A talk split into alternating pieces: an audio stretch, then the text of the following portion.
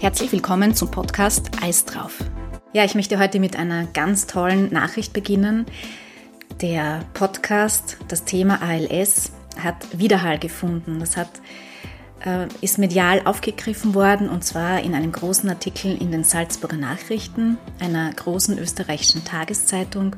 Und ich freue mich riesig darüber und werde den Artikel in der Folgenbeschreibung verlinken.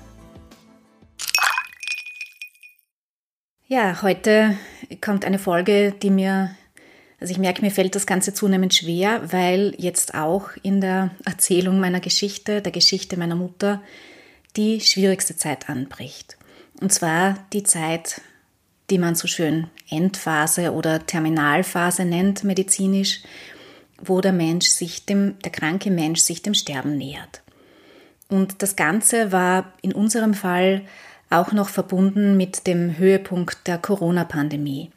Also meine Mutter wurde im November 2019 mit ALS diagnostiziert und wie wir wissen, im März 2020 brach die ganze Pandemiewelle bei uns los und das Ganze hat auch ähm, die Krankheitsgeschichte meiner Mutter verfolgt. Ich erinnere mich da an eine Situation, wir waren da oder ich war da mit ihr im Krankenhaus, in einem Bezirkskrankenhaus, weil meine Mutter so einen sehr starken Husten hatte. Und das hat sie ähm, noch mehr belastet als ohnehin schon beim Atmen. Und ähm, damals war die Zeit, wo es noch diese Plastikschilder gab, die man vor dem Mund hatte oder vor dem Gesicht hatte, wenn man keine Masken vertragen hatte. Es war aber schon so, dass die verpönt waren.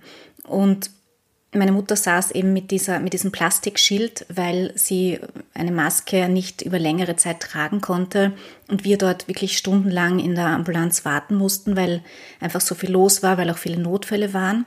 Und dass wir dann endlich dran kamen, ähm, ich durfte ausnahmsweise meine Mutter begleiten überhaupt ins Krankenhaus, auch nur, weil ich gesagt habe, dass sie nicht mehr so gut sprechen kann und sie sich einfach nicht mehr ausdrücken kann und ich da quasi als Dolmetscher mit muss, sonst hätte sie da alleine hinein müssen. Wir sind dann eben drangekommen nach ein paar Stunden und das Erste, was ich da gehört habe, wie wir ins Untersuchungszimmer gekommen sind, da hat eine Krankenschwester gezischt, schon wieder eine ohne Maske. Und das hat mich so verletzt in dem Moment, weil natürlich die, die Krankenschwester konnte das nicht wissen, aber es war eine von vielen Situationen, die noch einmal zusätzlich das Ganze erschwert haben und auch noch einmal Energie gekostet haben. Der Arzt war dann ganz lieb und hat dann auch gesagt, die Dame hat ALS, das ist schon in Ordnung. Das war ein junger Arzt auf der Ambulanz und er hat ihr dann einen Hustensaft verschrieben, wie man ihn einfach so in der Apotheke auch kaufen kann. Das war schon richtig ernüchternd. Und da hat man wieder mal gesehen, ähm, wie wenig diese Krankheit bekannt ist und wie wenig Hilfe es da auch wirklich gibt für den einzelnen Betroffenen. Und diese ganze Corona-Situation hat meine Mutter immer verfolgt. Ähm, einerseits natürlich, weil sie Angst hatte, sich anzustecken und dann man ja nicht wusste, was das für Auswirkungen hatte. Und außerdem auch, ähm, weil sie bei ihren ganzen Therapien, die sie hatte, also Logopädie, Physiotherapie, die ganzen Arzttermine, da musste sie immer Maske tragen. Und das Maske tragen ist für jemanden, der ohnehin schon Schwierigkeiten mit dem Atmen hat, das ist eine richtige Qual. Ja, und als es dann September, Oktober wurde, 2020, war ich mit meiner Familie, mit meinem Mann und meinen Kindern auf einem Kurzurlaub in einem Familienhotel. Wir wollten diese kleine Pandemiepause, wo das möglich war, nutzen, um einfach mal einen Tapetenwechsel zu bekommen, um auf andere Gedanken zu kommen. Und dort ähm, erreichte mich dann ein Anruf meines Bruders, der sagte, was sollen wir machen? Die Mama ist völlig K.O., die Mama ist gestürzt, sie hat Verletzungen im Gesicht und ist komplett verzweifelt und verfallen und sie möchte jetzt sofort ins Hospiz. Es war Samstag, ähm, ich habe versucht, ähm, über Beziehungen ähm, jemanden im Hospiz zu erreichen. Das war zwar möglich, aber die haben gesagt, sie können jetzt unmöglich von heute auf morgen einen Hospizplatz besorgen.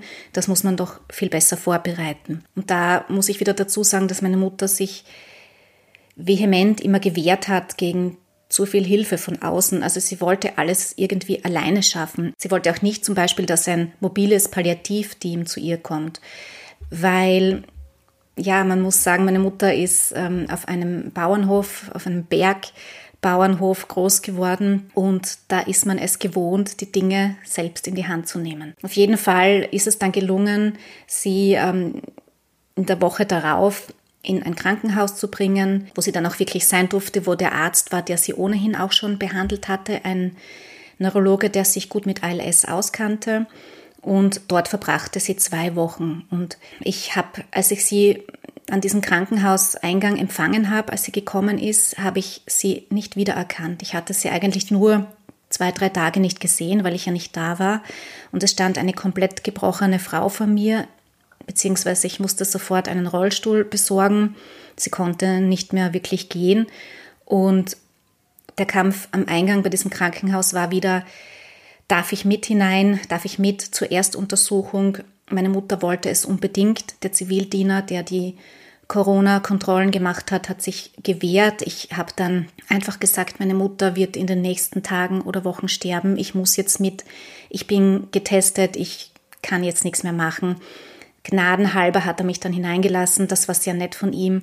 Aber auch das hat wieder einfach so viel unnötige Energie gekostet, wofür natürlich niemand was kann. Es war Corona-Pandemie, aber es war einfach belastend. In diesen zwei Wochen, wo meine Mutter in diesem Krankenhaus war, haben wir alle zusammen sehr viel Leid erfahren. Natürlich in erster Linie sie. Sie hatte unheimliche Schmerzen. Sie bekam starkes Morphium. Das Morphium hat sie überhaupt nicht vertragen. Sie hat da sich ständig übergeben müssen, war komplett ähm, ausgenockt, hat nicht mehr klar denken können. Und bis man dann ein Schmerzmittel gefunden hat, das man ihr dann geben konnte, dass das eben nicht diese Nebenwirkungen hatte, das war schon auch einmal eine schwierige Zeit. Wir hatten dann viele Gespräche, sofern sie noch möglich waren. Ich war jeden Tag dort, mein Bruder war jeden Tag dort, mein Stiefvater war ohnehin fast immer dort, so dass sie nie alleine war. Und ich glaube, das war für uns alle sehr wichtig, auch wenn der viele Besuch vielleicht meiner Mutter manchmal zu viel war. Und hier muss ich auch nochmal sagen, dieser Besuch war nur ausnahmsweise möglich. Also das war eine große Ausnahme, dass wir überhaupt einmal zu zweit, zu dritt in ihr Zimmer durften. Sie hatte ein Einzelzimmer und auch, dass wir länger als 20 Minuten oder eine halbe Stunde bleiben durften, eben aufgrund der Pandemie-Vorsorgemaßnahmen. Aber weil meine Mutter sozusagen in der Sterbephase schon war oder halt in der Endphase ihres Lebens, durften wir ausnahmsweise dort sein.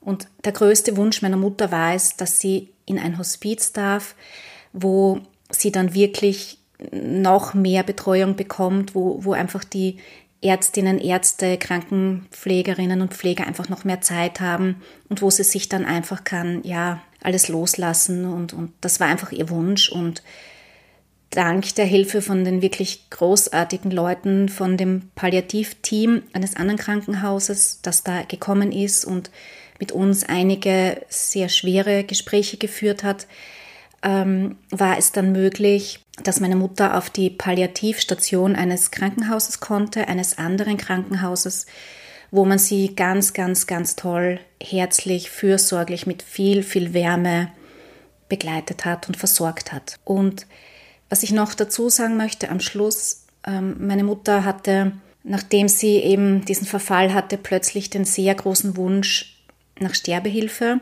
Und das war zu dem Zeitpunkt in Österreich nicht möglich. Und diese Verzweiflung, die sie hatte, das hat uns alle unfassbar überfordert. Und ja, dank diesem Palliativteam, die äh, mit meiner Mutter da ganz klar gesprochen haben, dass das nicht geht, dass sie aber sehr gut versorgt wird, ja, die es geschafft haben, sie da zu beruhigen und sie da wieder in einen Zustand zu bringen, wo sie ein bisschen nach vorne unter Anführungszeichen schauen kann, ohne sofort alles zu beenden oder beenden zu wollen diese Hilfe von diesem Team, das war unbeschreiblich toll und ein schöner Aspekt in dem ganzen Leid. Ich freue mich, wenn ihr zuhört. Ich freue mich, wenn ihr den Podcast weiterempfehlt, wenn ihr mir gute Bewertungen auf Spotify oder Apple Podcast gebt. Auch das hilft. Aber am meisten freue ich mich, wenn ihr über das Thema sprecht in eurem Bekanntenkreis, wenn ihr auch in eurem Umkreis dafür Aufmerksamkeit erreicht. Wie ihr für die ALS-Forschung spenden könnt, erfahrt ihr im Link in der Folgenbeschreibung. Und auch die Homepage zum Podcast werde ich verlinken. Das Geld geht direkt an die Forschung an der Charité in Berlin. Helfen wir also gemeinsam, diese grausame Krankheit endlich zu besiegen. Bis zum nächsten Mal.